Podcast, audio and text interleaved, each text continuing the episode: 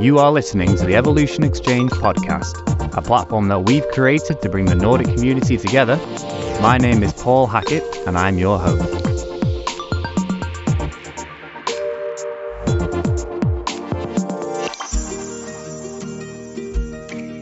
Hi everyone, this is Chris Bennett here, the Nordic's Managing Director here at Evolution. We're committed to doing recruitment in a different way that adds value to both our clients and candidates by providing you with amazing speakers and leading edge discussions on what's going on in the tech scene at the moment. There are three reasons why you should contact me. If you would like to speak on a future podcast, if you are interested in hiring awesome tech data, product, or gaming freelancers for your business, or if you are looking for an exciting new organization to work with, please get in touch.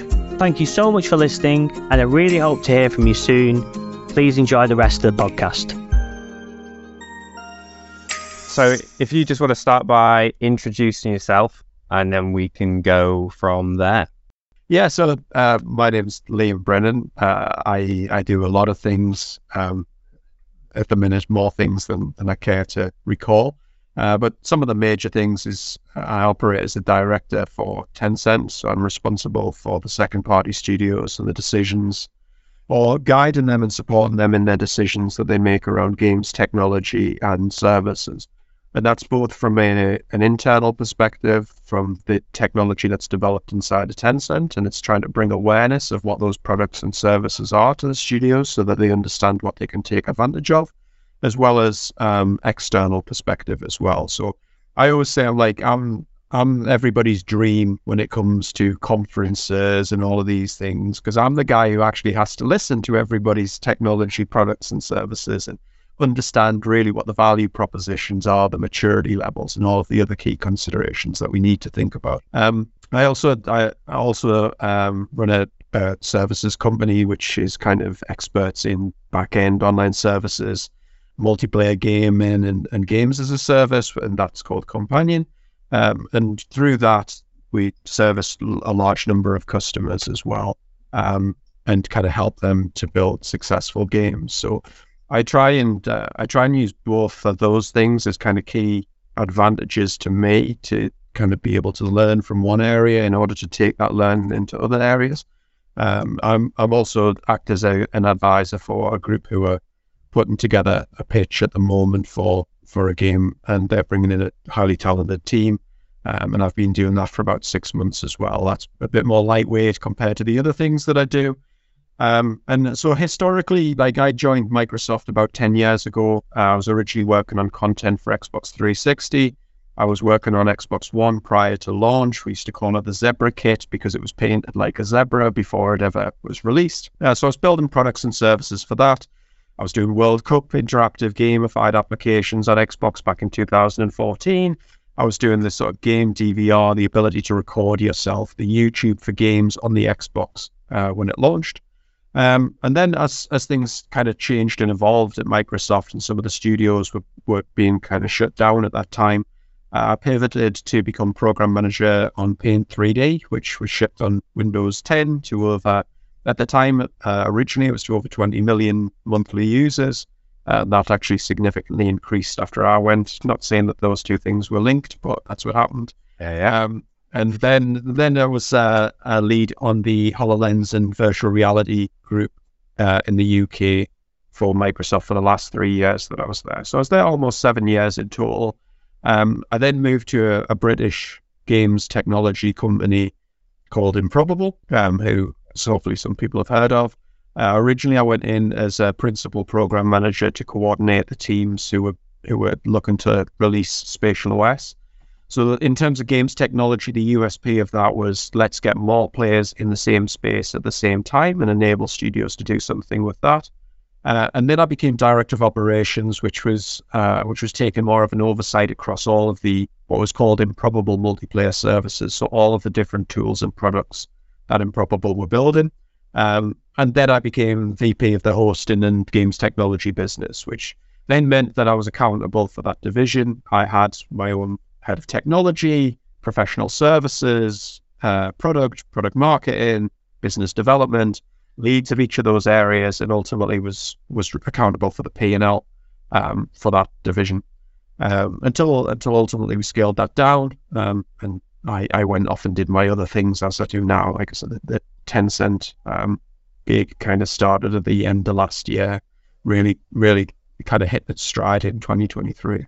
And how long ago did you start Companion, the services? So, so that was sort of the, the two things were actually linked around. So at the time, um, as we were kind of going through some changes in Improbable, Improbable was shifting a little bit in terms of its uh, its games investment in the technology space. So it was uh, leveraging a lot of the technology that had been built to focus on the metaverse side of things. And when it talks about metaverse, it's really thinking about brands and sports arenas and and that kind of side of things, um, rather than maybe some of the traditional game side of uh, of the metaverse, which is some of the areas that we were working on. Now, because of that, and because of the pivots and changes that we were making internally, for me, it presented an opportunity um, in that I really wanted to continue to focus on games. I left Microsoft to go to Improbable because my career was moving further away from games, and I wanted to bring that back staying heavily in tech, but just not working on a game product. Yeah, exactly. I mean, I, I kind of yeah, I, I get. So for me, I guess most of my career has been spent in contribution towards games rather than spending long, significant periods working on a single title.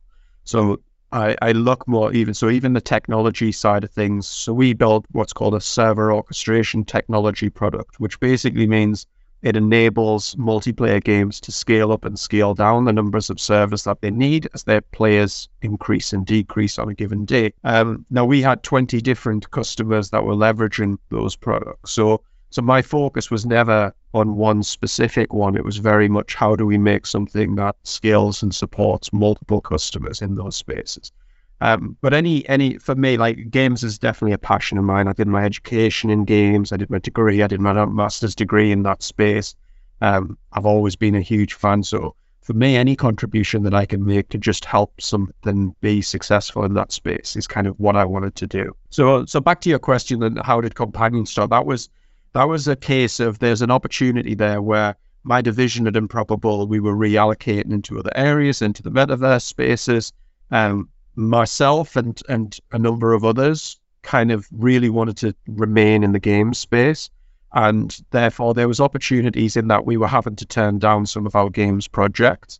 And so i i was told we have to turn them down we have to move into the metaverse that's our focus.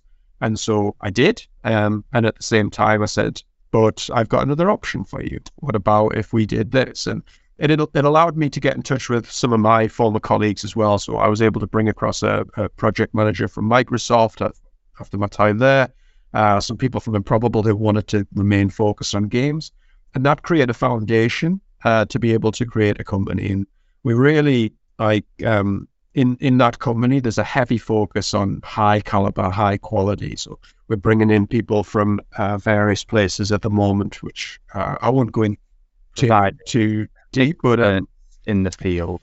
Yeah, ab- absolutely. It is. It's that capability of um, of kind of enhancing teams that really want to do something in the whole MMO or multiplayer or games as a service space, specializing especially across PC and console. That was are kind of the primary areas. And then we'll, I'm sure we'll get into to game engines a little bit further on. But yeah, all of our projects that that team's working on at the minute is on Unreal Engine and specifically on Unreal Engine 5. 100%. yeah. And then for me, um, I act as a, well, I run a gaming division um, for the European network, essentially, where we supply freelance contractors to game studios all over Europe with a big focus on Stockholm as our Nordic team focuses there. And we've got a German team as well. Uh, we do dabble with UK uh, studios as well, but that's mostly based on the fact that we've dealt with studios in the Nordics and they happen to have similar studios or offices located in different European countries. So we mix and mix around a bit.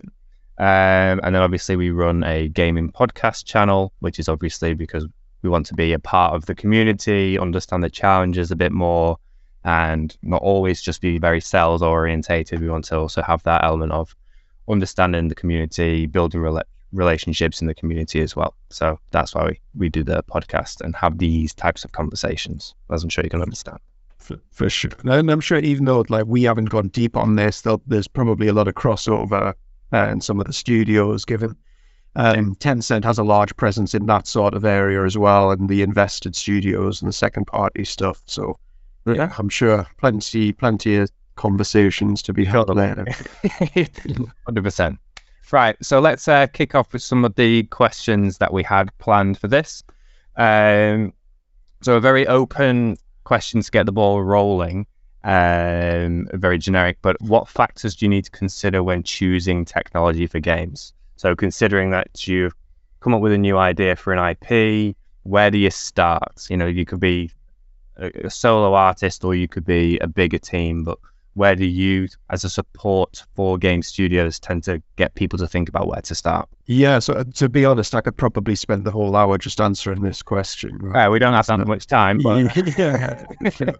but uh, so so because I've taken on the responsibilities uh, from what I would consider as, as both sides of this coin, right? I've, I've had the responsibility of I am building products and services for game studios, and I want them to adopt my products and services, as well as where I sit now, which is which is on the side of the studios to say which technologies am I really going to recommend that studios use and leverage.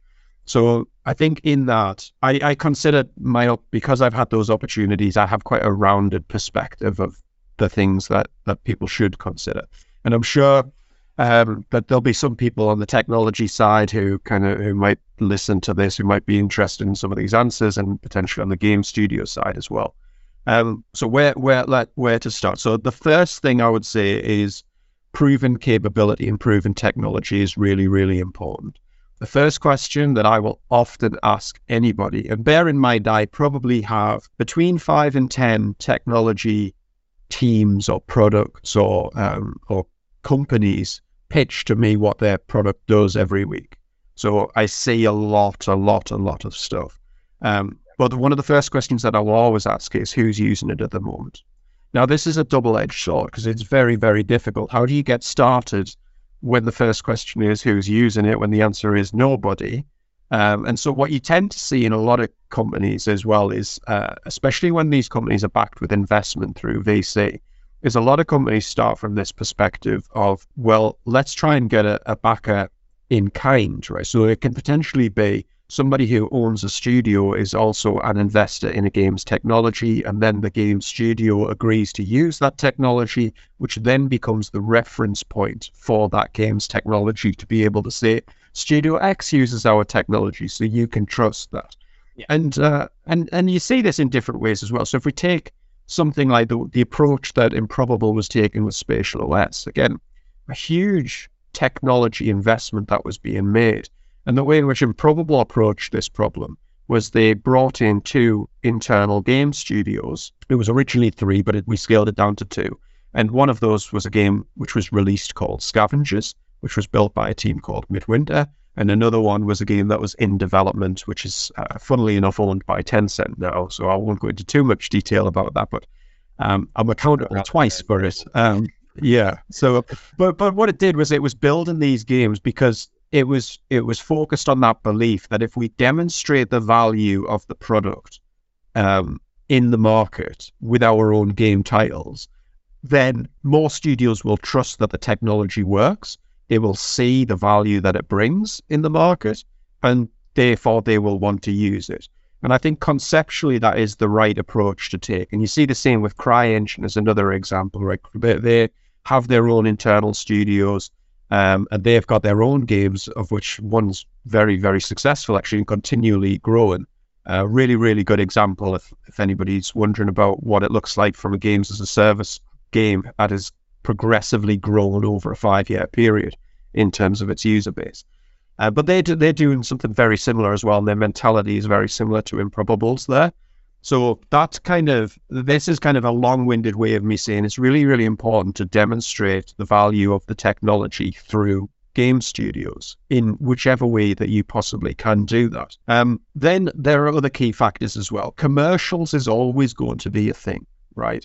as much as it's not necessary to say that this one wins by being five pound cheaper than this one, which is obviously never going to be a determinant factor, people still do look at commercials.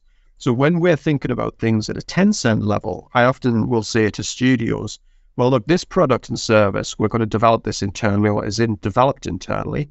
It might not actually even be at par with this external service, but this is free. So it's then a question of do you want to take the gamble on this product and in the team and enabling that to continue to evolve and grow? Um, or do you want the guaranteed, proven third party product that you can access, but you're going to trend that you've experienced there. The most people go down the free route from your experience, it, and then potentially have to end up porting over to the one that they had originally thought in the end, anyway. It, it's it's definitely so. It's definitely a mix. I think um, the the key to this is communication, right? And and when I talk about communication in this example, what I really mean is there are some technologies where people might not be as as forthright or as open in the communication to say this is where our technology and product is today. It's not finished. It's not there. This one is actually better than it. However, we are very, very committed to this product. We are going to continue to evolve this product. We want to take your feedback on board as we develop this product, and we're going to give it to you for free. And we understand the limitations, but we want to work with you to get past those things. So it's really, really critical that you drive that message home. And even if you're a third party technology provider, right, you don't have to say it's free, right? You don't have to go all that way, but you could do something that is significantly reduced in order to get a studio to say, well, it's worth me taking the gamble here because it's such low cost. And again, when we're talking about the, the key of it is proven in the market, I would say that this is another technique and another opportunity and option for games technology companies to think, how do we get that first customer? If we can't afford, if we don't have the levels of investment to build our own game studio, to build our own game, to demonstrate the value of it, then how do we do that? And that is another way in. You could say, we're going to do it for free to this or for very, very low cost to this game studio. And we understand this is where we are. We understand the other choices that you've got in the market. This is our pitch, and, and we're going to be open with you. And the right studios will take those gambles. So when you're talking about who who is then going to take it, now the reality is, if you go to somebody massive, a, a Riot, a League of Legends, or Activision Blizzard, or somebody like that, and say, please try our product, we'll do it for you for free. They're going to go. At the end of the day, most games technology, it's it's pennies on the balance sheet it's not worth our time. Whereas if you actually find the right targets in what I would consider more of the double A space, um, those those games that aren't backed to that degree, who do have to to be very cautious about the investments that they make, and ultimately everybody wants to make something that's successful uh, and commercially viable over the long term, then they're much more likely to listen to what that pitch is. Um, and, and a lot of the stuff as well I talk about in in terms of Tencent and, and the approach that we take internally in Tencent. It's not about going out and just pitching products, right? If you go out and just pitch products, then then you know most of the time you're hands off. You're not going to kind of build that relationship. It's really really key, I think, especially in the games industry, to be building those connections, building those relationships. Focus on warm introductions wherever you possibly can. Demonstrate knowledge and capability that you are willing to give away, and then you can earn the trust in order to pitch products and services. So all of these are, I think, are key key factors under consideration, right? So we've got is it proven, um, and and then the commercial side of things, two absolutely key factors that I think about. Then I think about sizes of studios. I think about game types and genres. So if if somebody said to me, should I use a third party server orchestration technology solution? My answer will be it depends, right? It depends on what size of game studio you make, yeah, what type of game. So, like these these products are very very good and very very mature when something is a, what's called a session based multiplayer game. So if it is a car racing game, you have the race and the race ends, the session ends. So that's a session royale and... or a battle royale or yeah, any any of these kind of things um, where you kind of you get into the battle the battle has a start, the battle has an end, the session starts, the session ends. They're not as good if you are talking about a persistent world MMO, um, especially when you start talking about like people kind of breaking the boundaries of, of what you fit within those spaces. Like At that point, the arc. yeah, ex- exactly. There's there's loads of um, there's loads of kind of grums in this genre now, and there's there's more coming as well. Um, so, but in, at this instance, then you start to talk about what a custom orchestration solution would be. Funnily enough, um, the the companion team are building one of these at the moment for uh, something that's an MMO in development, but it does mean it's not an off the shelf product you know, and, and people might try and convince me otherwise who build these technologies things, but in general, it's not a shelf off the shelf product um, that you look to leverage. You need to to really understand the architecture that's necessary to build those things. Adaptable per game as well. Is it? Yeah, game for sure. Now, now, the other important factors to think about, especially when you're talking about something like that, is that sort of service that is not a thing that you are handing over. It's a service that you, as a technology provider, are providing, and therefore you have to think about what does our support and operations look like? What's our SLAs look like? It's critical for any game that they remain up active. So you have to take that accountability to say, if the servers go down, I'm responsible for those servers going down. I need to bring them back up because time is money to, to game studios. They do not want to lose games and players at certain peak times. Um, so, so all of these are additional factors. Then you have to think about if I'm building that technology that has that accountability for 24 by 7 service operations, what impact does that have on the staff that I'm hiring? I'm going to need certain people to be on call rotations and that sort of thing, because as much as we can handle what you normally classify as first and second line support, when it comes to third line, I need to get an engineer out of bed in order to fix an issue because our scaling is broken and we can't. And I've seen there was a, a, a brilliant game, I think it's called The Last Epoch, recently has moved. It was a single player game for years and it moved into multiplayer. And it had what I would consider unexpected success. And I always try and uh, tell studios to, because most games fail, right? The reality is 97% of games aren't successful.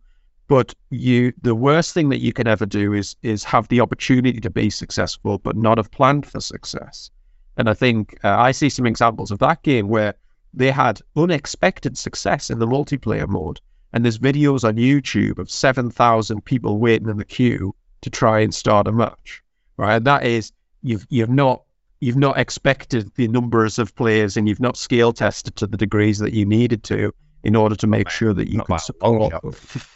No, no, people could call it champagne problems, Yeah. right? But the reality is it's still problems because you want everybody to get in, everybody to have an amazing time because a lot of those people will go, I'm not waiting for this. And then they'll close it and then they'll never come back again. But even Most big studios have had issues with stuff like that. Like I remember when Valorant first came out, even getting people Yeah. to even play the game in the first place took forever, and and then yeah, that was just a a big long waiting list to get into that game. Uh, just Yeah, a hundred percent. And there, there is things that you can do to prepare uh, in these areas, but obviously, um, you know, live operations and everything. If it's going to go wrong, it's always got to choose the the optimal times to go wrong. Um, when you come into this sort of planning, the other thing to be very conscious of is that games basically, when they when they launch, you get that launch burst of players. So in general, what you tend to see is that after a month to two months, you start to understand what your steady state is going to look like in it from a CCU perspective.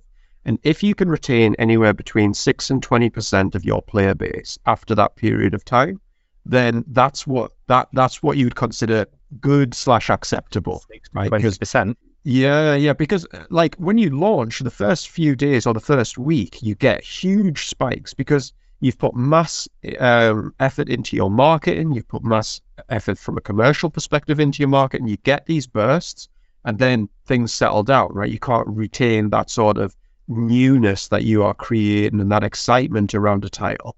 So it, it will burst, it will drop, and then it's about how do I retain that audience. Now, the, the very, very best games as a service games will then progressively grow that audience over time as well. It doesn't have to be steady state towards death. I mean, if you look at the, the biggest one I think it's Counter Strike, isn't it, on Steam at the minute in terms of numbers.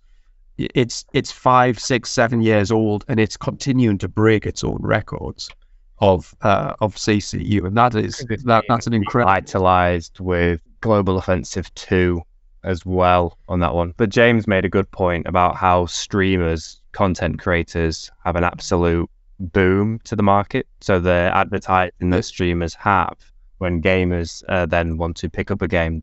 I mean, I myself, when I look at playing a new game, I get a lot of my inspiration from watching people play the games themselves, and like, that looks fun. I'll give that a go, and you give it a whirl. Uh, so, hundred percent. And so, so, uh, but let's let's touch on the technology aspect of that as well. So inside of Tencent, there are there are multiple teams that are building different products and services. And one of those products that's been leveraged quite heavily in the East, that's maybe not come right across to the West yet, or certainly I've not seen examples of this, is they have tooling which is called like a creator hub.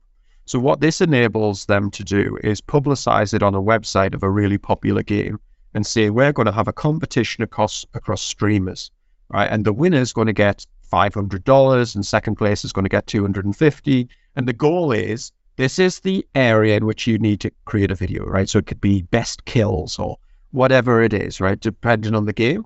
And whoever can get the most views of their um, video wins first prize and whoever comes second and their content creators can choose to sign up to these things right so there's there's that technology aspect it's not just technology inside of the game itself but technology around the game that enables this tooling so that I can go in and say, I'm going to create a new event and a new task. And sometimes it can be first, second, third.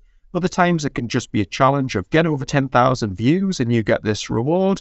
You can reward via in game currency, you can reward via real monetary values.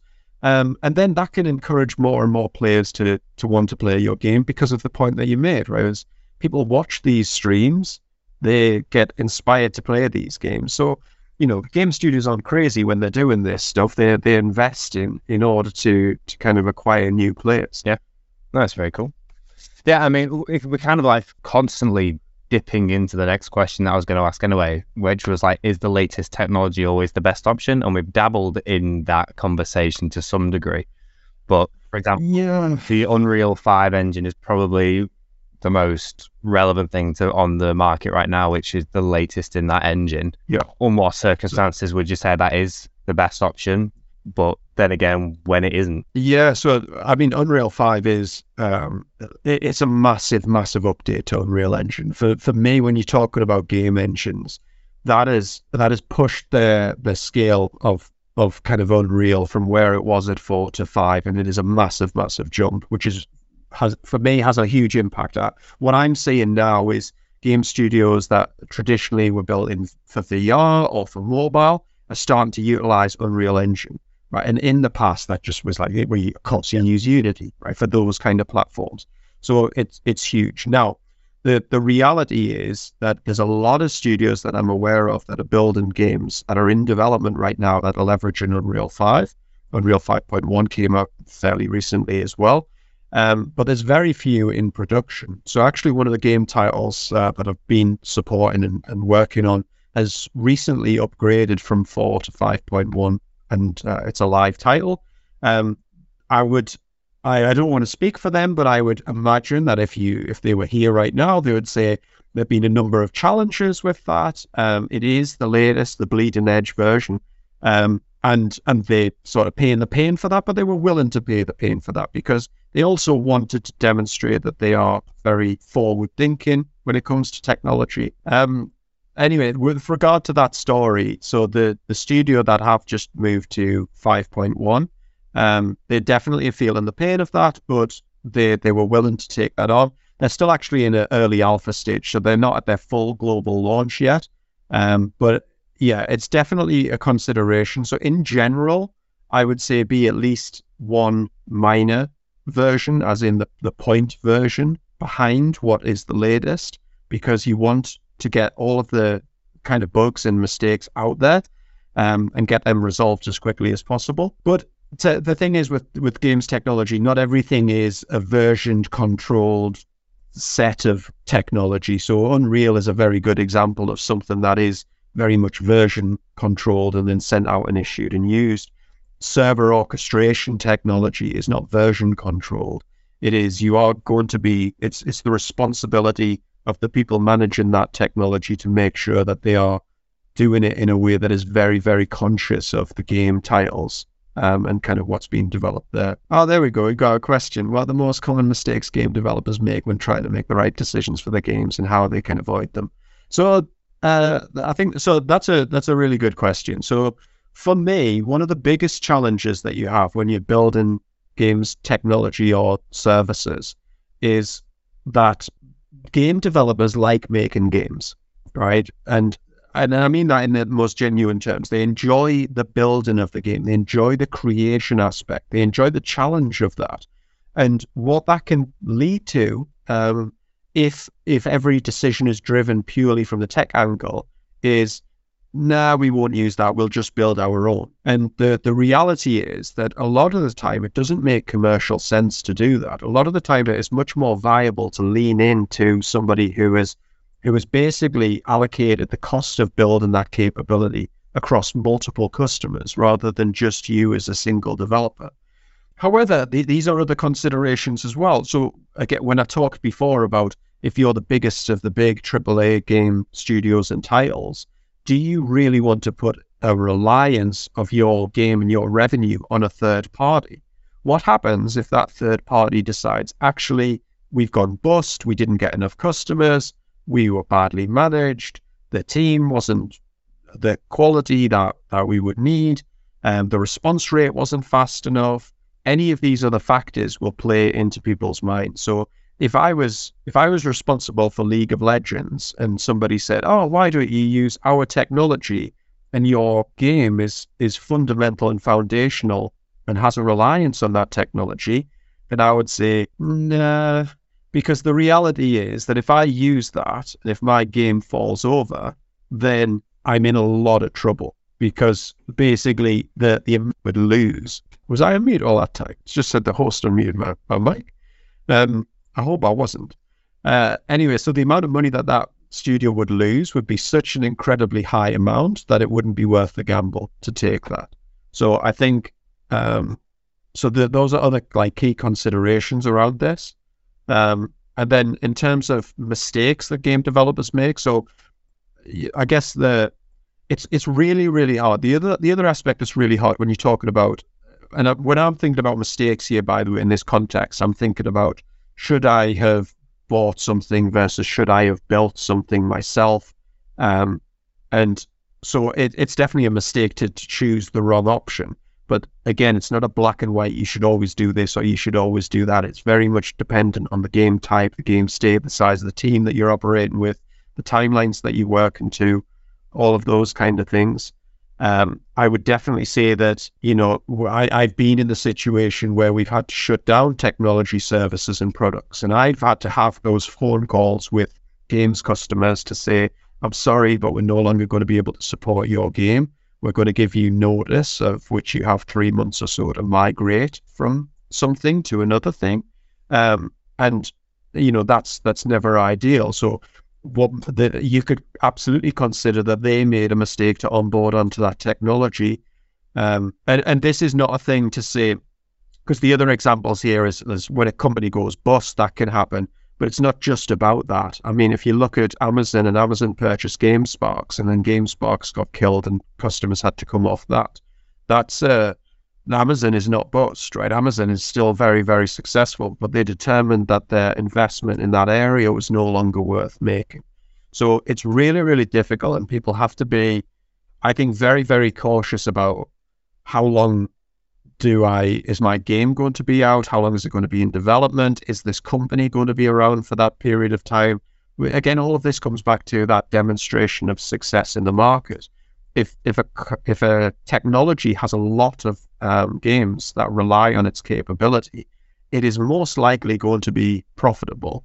And if it is profitable, then it is most likely not going to be killed and it is going to be continued to be invested in and maintained. And so this is what makes things very, very difficult for people who start off in games technology companies and have a brilliant idea and get a level of investment.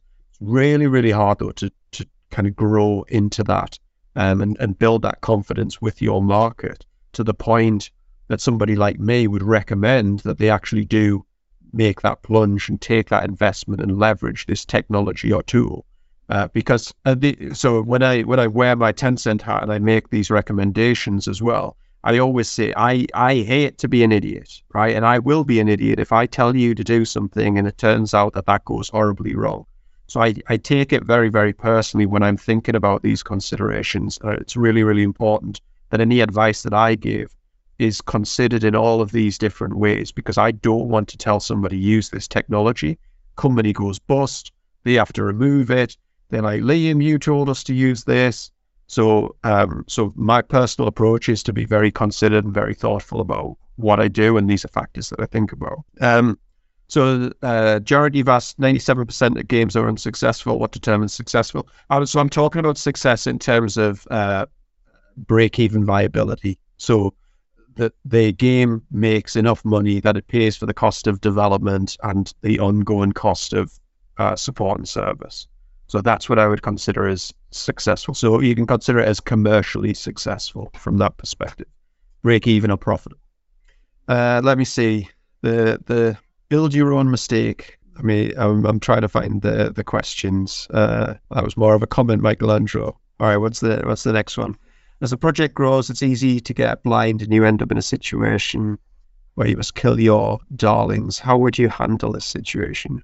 Uh, yeah, so in case you build on tech and you take on too much, so so Michael, let, let me let me give you a concrete example of of where this becomes a challenge. So Spatial OS, if we go back to the improbable, the idea here was more players in the same space at the same time, which conceptually is is really really interesting. And you see multiple other companies are now building on the back of this. So you've got the Hadeans, who's been around a while, then you've got Metagravity, and all of these are, are kind of going after that same USP of more players in the same space at the same time. So as you get to this point, and, and we all do it when we're building games, you basically realize that you've bitten off more than you can chew. You've got grand ambitions, but you need to scale that back into what is an MVP of my game and then I can grow it from there. If it if it launches well and if it's a su- success, then we can expand on that. Now, technology, like with a value proposition, like more players in the same space at the same time, is very very easy to cut. Right. So the reality is, how core is that to my game loop and my gameplay?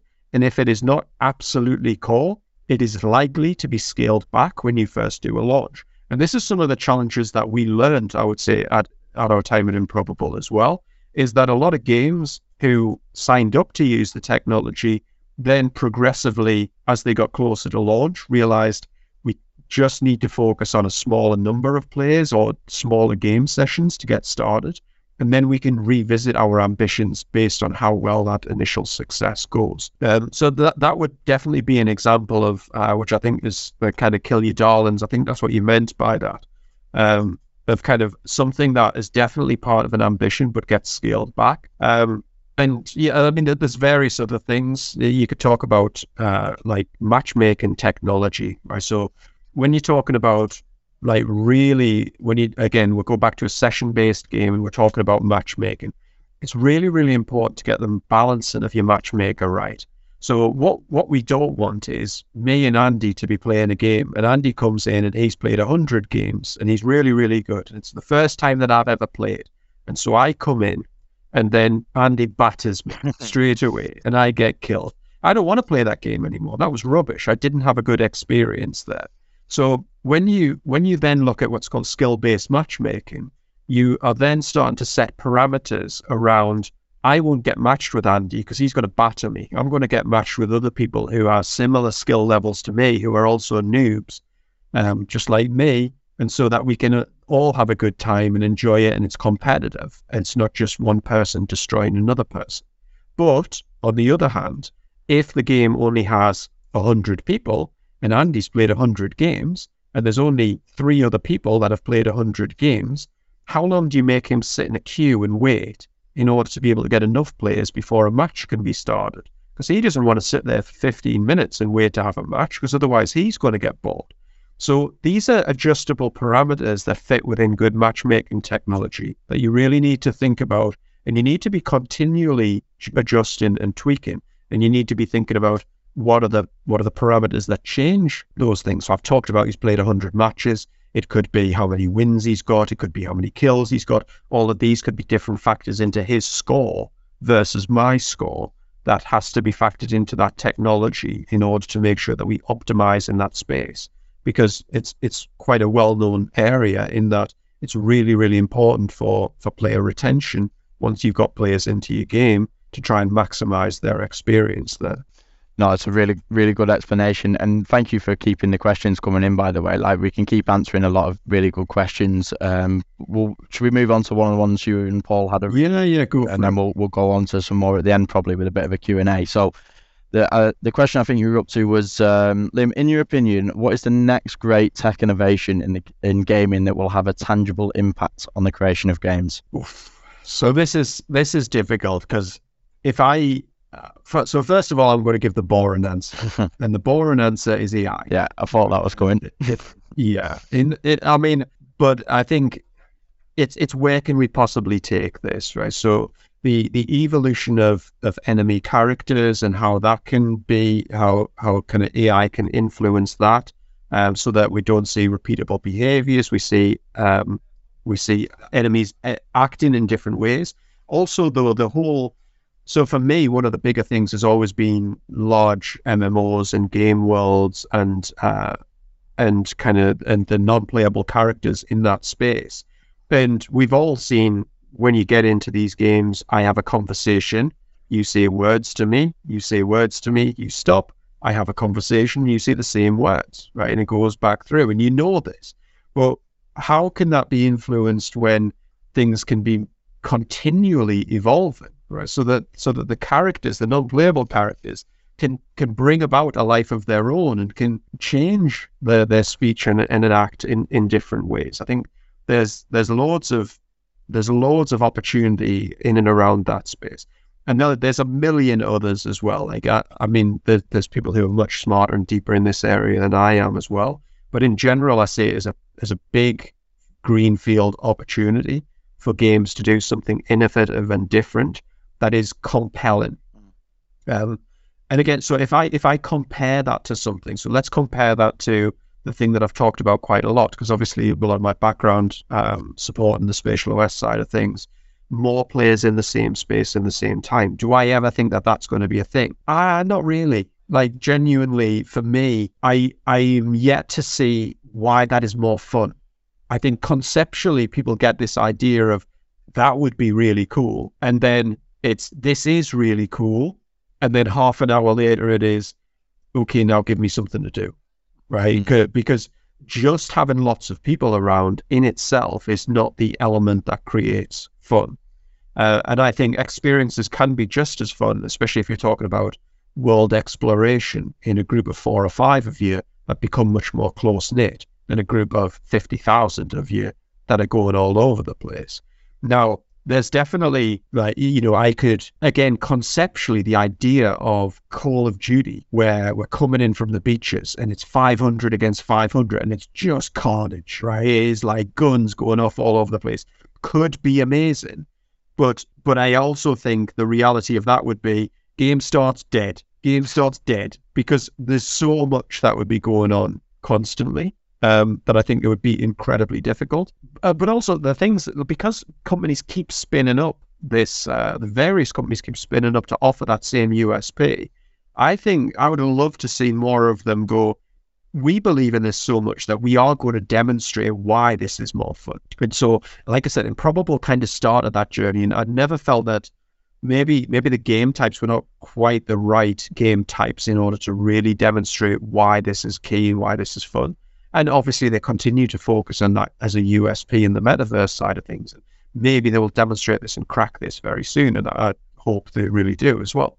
Um, but I would love to see some of the others really lean into why why that is the next big thing in technology, not AI. Why it's about getting more people all in this same space and really demonstrating it, rather than saying we build technology that enables you to do it you make it fun to take the risk off us, right? And and so that I yeah. I'm always going to be hesitant. And and talk us through that process then. Like, how do companies prepare for that innovation? You know that, that something new is coming. What what can companies do? And maybe from your previous experience yourself, being through like when innovations come about, how do you prepare for it? Yeah, so uh, it it's a, it's a difficult one because companies are always at a different period in the development cycle as well. So we have multiple studios right now. They're at various stages of development. Some are planning on launching this year, some are planning on launching next year, some are at that concept phase. So depending on you where on where you are, it depends on how exploratory you can actually afford to be. Uh, you know, if, if we had a studio that was uh, about to launch in three months and said, so we're thinking about exploring AI and how that can affect our game. I'm like, it's too late, right? You get your bugs fixed and get your game shipped, and then let's talk about that afterwards. Um, if it's next year, then I think you know it's something that we could certainly look at. But I would then be saying like, let's try and investigate that outside of the core team, right? Because now we have a path in which we're trying to launch. We need to make sure that the core gameplay is there. We should explore some of this stuff, but let's try and not put that as an additional tax on the team.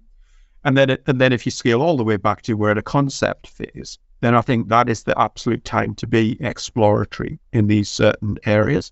Again, bearing in mind what I said earlier, which is a lot of times the the bells and whistles will get cut right before a game launches because you need to get that core gameplay loop together.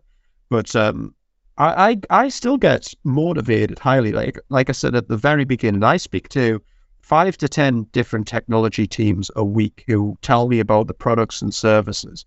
And I see some interesting things that kind of make me go, that's really cool. I really think people should use that in their game. It's it's interesting and it's innovative. Um, but yeah, so but it, it is hard. It's hard to to kind of factor those things in, and and it's a slow process as well. Games games in general, you know, we're 25, 30 years into Unreal Engine, and you still get some games who are like, it's a little bit restrictive. Mm. I think we should build our own game engine. Just and I'm like, oh my god, don't like don't do that. It's very, very mature by now, and that cost is going to be huge on you. But you still, you still convincing at an engine perspective sometimes. Never mind at this latest bleeding edge technology that's just came out. We're like sticking on the subject of innovation then. So you mentioned it obviously depends on um, companies' development cycles and where they're at within their game. Is there also a factor to be like external factors, you know, like with the war in Ukraine or with COVID or anything like that, with the market and the industry, as to like, do we need to innovate to get something new? Do we need to hold back a little bit and be a bit more reserved? Like how much of an element is that is that to it? Um i mean those kind of factors definitely play parts but in in various ways. So if we talk about for example the the war from russia and ukraine and how how did that affect me? While i was at improbable from a technology perspective. Well uh, we made a determined political decision at the time to say we are no longer going to host game servers in russia. Now you know we we can debate whether that re- like whether they actually cared about that and uh, but it was it was about taking a political stance to say we aren't supportive of that and therefore we aren't going to be supportive of that particular area. So that's one example in you know in generally in minor terms of something that we did that was caused by such an influence. Um, when you're talking about covid i mean a lot of people saw that as as an opportunity and i mm-hmm. still think it's an opportunity. For me it changed the way in which i in which I engage, in which I operate. So, um, so for for example, my, the the thing I always say is before COVID, I used to hate working from home, mm. and the reason I used to hate working from home was because I felt like I'd missed the conversation that happened at the at the kettle or whatever else it was. Right, there was the little conversations, and because I was I'm from a production background, I, I was driven about knowing what was happening at all times, making sure that I could coordinate and direct in the right way. Um, and now, when now, obviously, three years, three and a half years later, when I talk about working from home, I say I couldn't go in the office every day. I'm too busy. And it's basically my my focus. I lost that fear during COVID because everyone was working from home. Mm. And because everybody was working from home, I knew that they weren't running into each other at the kettle. I knew that it was coordinated communications that were occurring and that I wasn't missing a lot of that sort of stuff. So um, yeah, so that that's that to me is obviously that's led to multiple things. You know, tooling like we're using right now to do these podcasts, the fact that we're doing this remotely, um, the whole. I mean, I, I imagine that there's a massive fluctuation in terms of in terms of games. It had a massive impact anyway. The numbers of players playing games during that period spiked insane Mm. um, amounts because people needed something else to do. Um, but then there's communication technologies that have obviously massively changed throughout that. Uh, you know, I see, uh, for example, when we're talking about communication, there's a lot of communication that does happen in games, both in voice chat, in text chat. Then there's a lot of um, toxicity management and capability that's now coming to the fore. So there's there's ones that I talked to very recently who are who are very much managing, leverage, trying to leverage AI in order to automatically detect if I'm calling you every name under the sun because we're playing this game and they don't want that to happen. How can we automatically detect that, translate it into text, and give me a voice chat ban for 24 hours? Mhm. Have the automations recorded. So all of these are like a different tools and technologies that are coming in. uh, They're again related to the communication aspect, which I think is related to to some of those additional factors as well. Yeah. Well, um, I think that they were all the questions that you know you and Paul wanted to discuss, and then we was going to do a bit of audience Q and A. Obviously, because Paul dropped out, you've answered a couple of them already. But if anyone uh, who's listening wants to add some more questions in, I know there's this one from George here, um, which we can go back to that we, we didn't get a chance to answer. So yeah, should, should we do a little bit of Q and A if that's all right with you, Liam? For, Yeah, yeah, let's do it. uh, so this one from Jordan. Uh, what do you think about UX research in games? It seems that a lot of game companies try to avoid this process, even though it's not that expensive. Um, so it depends what you mean by UX, I guess, uh, when we're talking about. UX research in games. Yeah. So George, do you want to expand a bit on on exactly what you mean by UX research in this? Because I, I mean, my my immediate mind gets drawn to menu systems and that sort of thing, and I don't know if that's what you mean versus, um, versus something that's more gameplay related. Yeah, hopefully give George a minute and uh, you can answer something else in here. I just I don't think there's any other questions I can see that you've not already answered at the moment. I'll I'll, I'll answer this top one because it's a nice quick one. How do games make yeah, well, Michelangelo. Well, um, I mean, I'd, I'd, I almost feel like this is a trick question, right? Pe- people like me buy them. uh, in general, uh, we either buy them as a as a premium model, um, as in so premium games commercial model means there is an upfront cost, and I pay that upfront cost, and then I get the game. There is there is in-game purchases or a marketplace capability, which can be that I can buy add-ons. So FIFA is quite famous for this now, in that it's pivoted its commercial model around having both a premium model and in-game purchases. And then the most common one, somewhat on PC, but most commonly on mobile, is is the free-to-play in-game purchases as well as advertising. So um, there's there's special there's techniques basically that companies leverage in order to maximize these each of these things. Advertising you see quite a lot in some of the lower cost uh, from development perspective games that are made on mobile. Then you see in-game purchases from larger ones, um, even things like Fall Guys and uh, and the mobile version, which is called Stumble Guys. That kind of is highly successful in the in-game purchase side of things.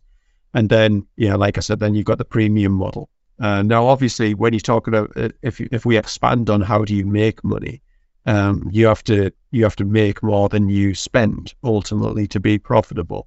So investment, uh, what you're offsetting that against is then the cost of your development team as well as your marketing. And so I, I also do a lot of work at the minute about how do we optimize our marketing? How do we understand the channels that we're leveraging from our marketing perspective? How do we measure the success of those from a revenue perspective? So all the common channels that you've got, you've got your TikToks, your Facebooks, all these kind of things are mechanisms for which you can advertise your game. You pay to do so. And then you want to understand, was that a good investment that I made? Was that a bad investment that I made? Um, and there's, there's measurement tools again, I'm trying not to get into this uh, and tell you all the specific names of different tools that do all these things, but there are tools available to you that are literally designed to do things like tell you how the revenue per user from various different channels, where your players are coming from. They do what's called like accurate attribution or fingerprinting, which basically means that they know the person who was on Facebook has clicked on that link and has accessed Steam and, and has downloaded your game.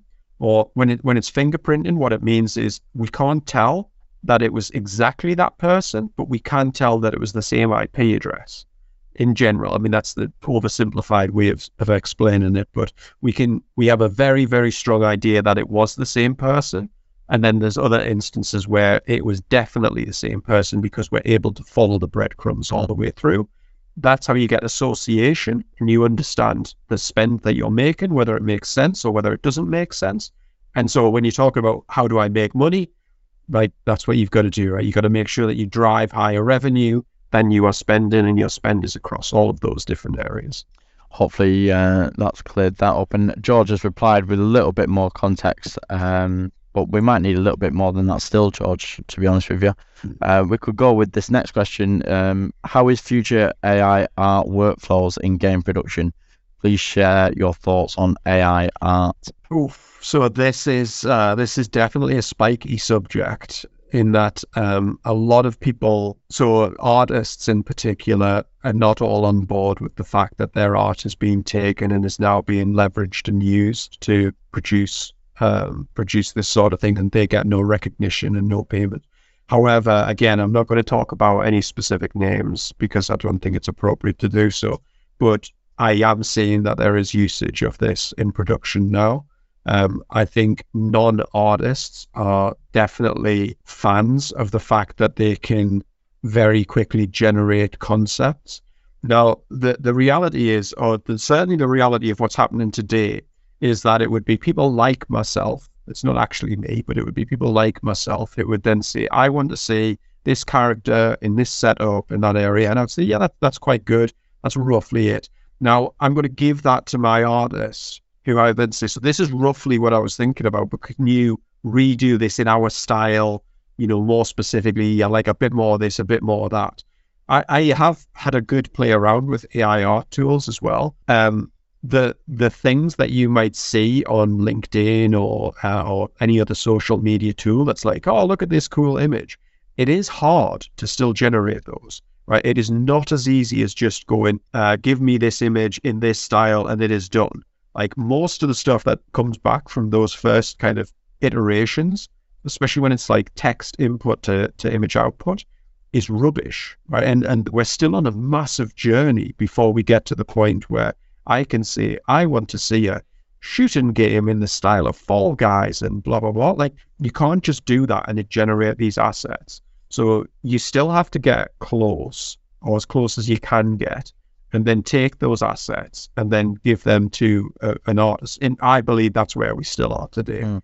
Um, now, I would love to see that to continue to evolve, taking aside the morality side of things, right? Because uh, I, I'm again, I'm not the expert in all of that, and I don't understand all of the, the copyright and appreciation for artists in those spaces. I'm very conscious of it, um, but I don't understand all of it. But I do think whether we want it or not, that is going to happen because it's going to make workflows faster and easier and more conceptual. And I'm a visual person anyway. I love to like we can talk till the cows come home, but when somebody shows me a picture, I'm like, ah, right, I get it now. I can see what you what you're trying to say.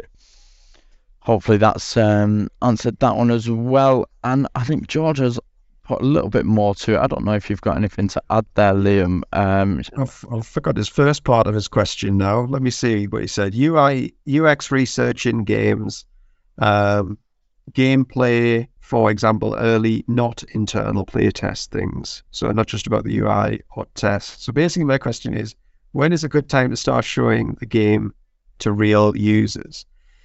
Right. So, I mean, if we're if we're talking about the journey, uh, the development journey of a game, and and what my views are on that. So, first of all, I would say, um, is there such a thing as as an alpha release or an open beta release anymore?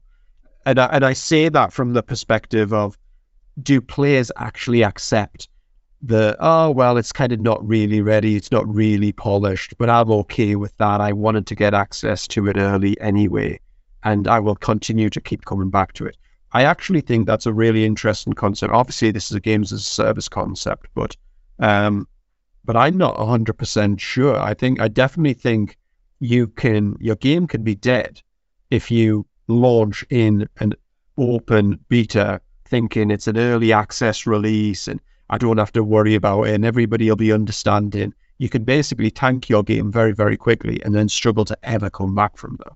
You also think have to think about the impact of the reviews and the external videos and communication and everything else that's going to demonstrate things going wrong.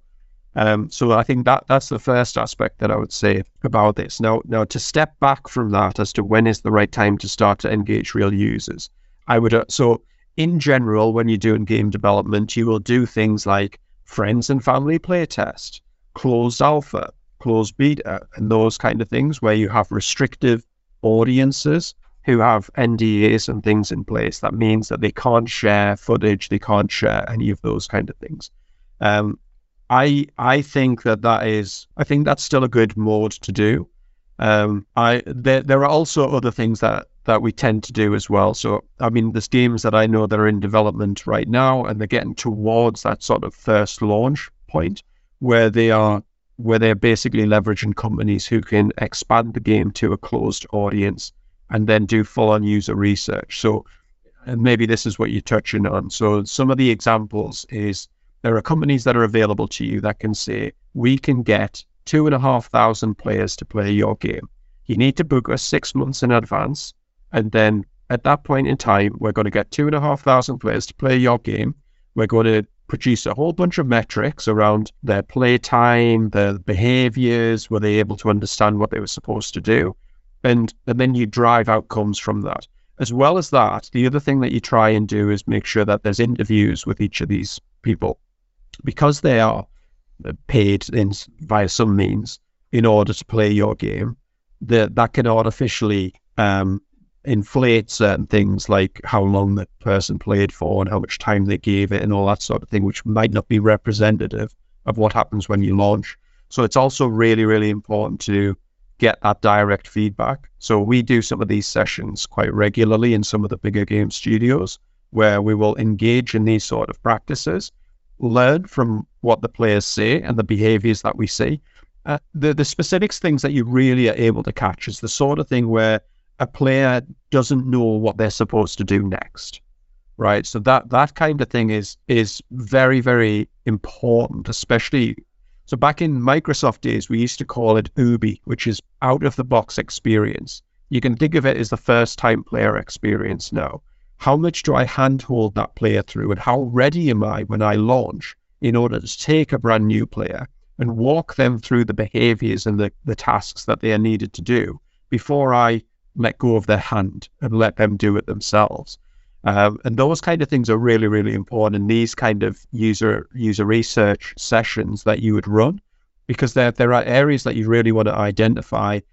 Were they able to just go off on their own and do the right things, or were they still running into the wall every five minutes because they didn't understand they had to use the doll, right? And and it's it's understanding where that is and where that line is, and if we're in the right space there yet to kind of get that balance and act some of those things. So the, the, the those are different times to use the users, right? So you can do the friends and family, but they will probably be very very friendly, right? The reality is most friends and family play tests are like, oh, you know Andy, your game is brilliant, right? They're not going to say, man, that's an ugly baby, right? And so, but but this is where you need to start getting into the external audiences. And the other thing is you can't be precious about this stuff, right? The reality is you have to you have to listen to people. At the same time, lots of people talk rubbish, right? So you you have to factor that into everything as well. But you have to be at least open minded to seeing what data is telling you and how many you know, if it's two and a half thousand and one person says it, it's okay to ignore it. If it's 10% of your audience, you shouldn't really be ignoring that. You should be thinking, okay, this is a repeatable pattern. I don't want to impact negatively that amount. How do I rebalance? How do I adjust? How do I improve? Um, and that that's towards the end of the game cycle. And and you kind of go through the other stages before that as well. Like I said, you can have a you can have a PR event as well. This is other things that I've seen happen uh, where you invite press to play the game who can't share stuff, but they can then talk about it. And you can even do things where you get to veto anything that they say in their articles that they kind of create if, if you're creating the right noise and making the right investments in those sort of areas. That's a, a great amount of detail there, Liam. So thank you. Hopefully that's uh, answered George's question, and I, I, think that's all of the questions as well. To be fair, uh, I know you answered a couple earlier on when Paul got out. So thank you for um, you know half of the discussion with Paul and then the other half with myself. yeah, yeah, all good. Apologies again for that, but no, really, uh, really enjoyed listening into it before and listening to you now as well, and uh, thank you to everyone for answering the questions and tuning in. But uh, I think we'll leave it there for, for today, and then we'll see you next time on the next one, which hopefully works. yeah, perfect. Well, thanks for inviting me, and I appreciate everybody kind of taking the time to listen to me rattle on. And if anybody ever wants to get in touch, just reach out. I'm super open, and I, I love to be helpful. So, um, you know, wherever I can be, I will be. Amazing. Thank you very much, Liam. I'll have a great rest of the day, and we'll speak to you soon.